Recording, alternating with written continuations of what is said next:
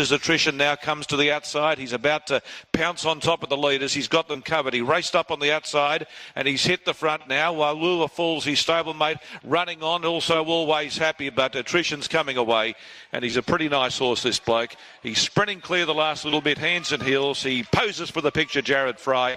And he's city bound, wins it well. Second. He's city bound indeed. He is group bound and maybe ultimately group one bound. Uh, he's been brilliant his two wins this time in, and trainer Mitch Freedman joins us to talk about attrition, who steps up in class, taking on uh, the CS Hayes Stakes on Saturday morning. Mitch.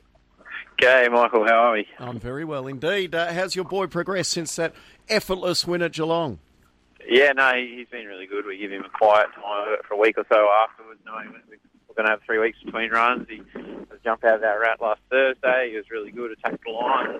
Um, I just galloped alongside him this morning uh, here at Ballarat on the course proper, and he's in great shape. So um, can't fault him, and uh, we're looking forward to Saturday. Before he, he returned at Sandown, he'd come in this time. Did you anticipate that he'd be making such an impact, and did you have in the back of your mind a CS Hayes maybe to an Australian Guineas? Uh, I had a fair idea. Like I, I write a lot of work myself, and, and uh, you know I knew the horse was going quite well. Um, look, I mean, you, you, you, you know, hope you know they're going well at home, and, and they've got to bring it to race day, and and then uh, what level they get to, you're never completely sure. It, it looks a nice way to, uh, suppose, dip your toe in the, the water because there's no superstar in the three year olds. There's no half cabins here in Victoria at the moment, but you're taking on that next level of horse. In your mind, do you think he's up to that class on Saturday? Look, I'm hoping so. He, at this stage, he's only won a, a, a maiden and a, and a, benchmark 64, so he's got a long way to go. But you don't see them um, sort of, you know, you can have a nice horse win and, and uh, you know win by length or whatever, but he, he, seems to want to get away from the pack. It's a good trait to have, and um, yeah, he's um, you know I don't think he's gone backwards since his Geelong Geelong win. So um, hopefully he can uh, you know bring that form to the CS Hayes and um, and um, you know it'll, it'll be interesting to see where he fits in against those other three year olds. I know the opposition may not have been that strong, but he, he did it so easily at last up. Yeah, yeah, I, I know what you're saying, but you know, the three year old taking on some seasoned horses. Um, you know, the horse John Maloney that ran in the race, he being competitive at a high level as a three year old. I know Kaliua Falls, the mine that ran second. He, he's handy enough horse too. So um, look, I'm not completely potting the form. I, I like my horse and uh, I like attrition, and, and uh, hopefully he can he can step up to to the level on the, in the CS Hayes. Did Jared Fry think there was a lot left in the tank uh, last start?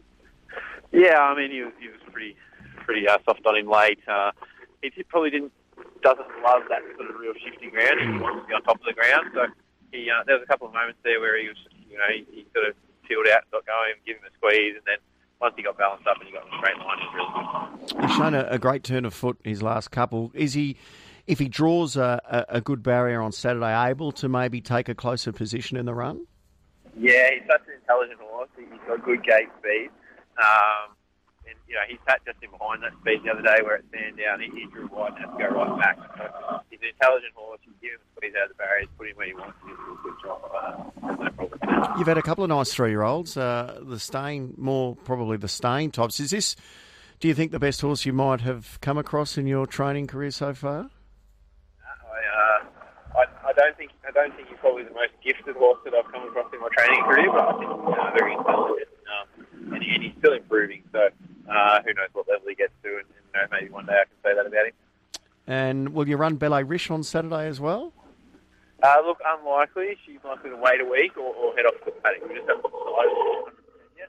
Um, you know, she was she's been a great horse. Like ten starts and not finish down the top three. She's a, a testament to the start, a testament to, to my racing manager and, and uh, all the crew around her. That you know, we placed her right, put her in the right races. She got the right money and she stayed place there. Um, you know, she's got a, a, good bit of value to her, and uh, we'll do all, all we can to protect that. Sounds like you're on a spaceship at the moment, so I'll let you go. But uh, fingers crossed, Saturday, mate, it, will be a big moment. And if he does run top three, is that enough to head to the Group One?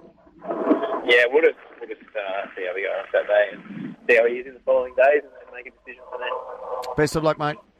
Thank you. Mitch Freedman, uh, attrition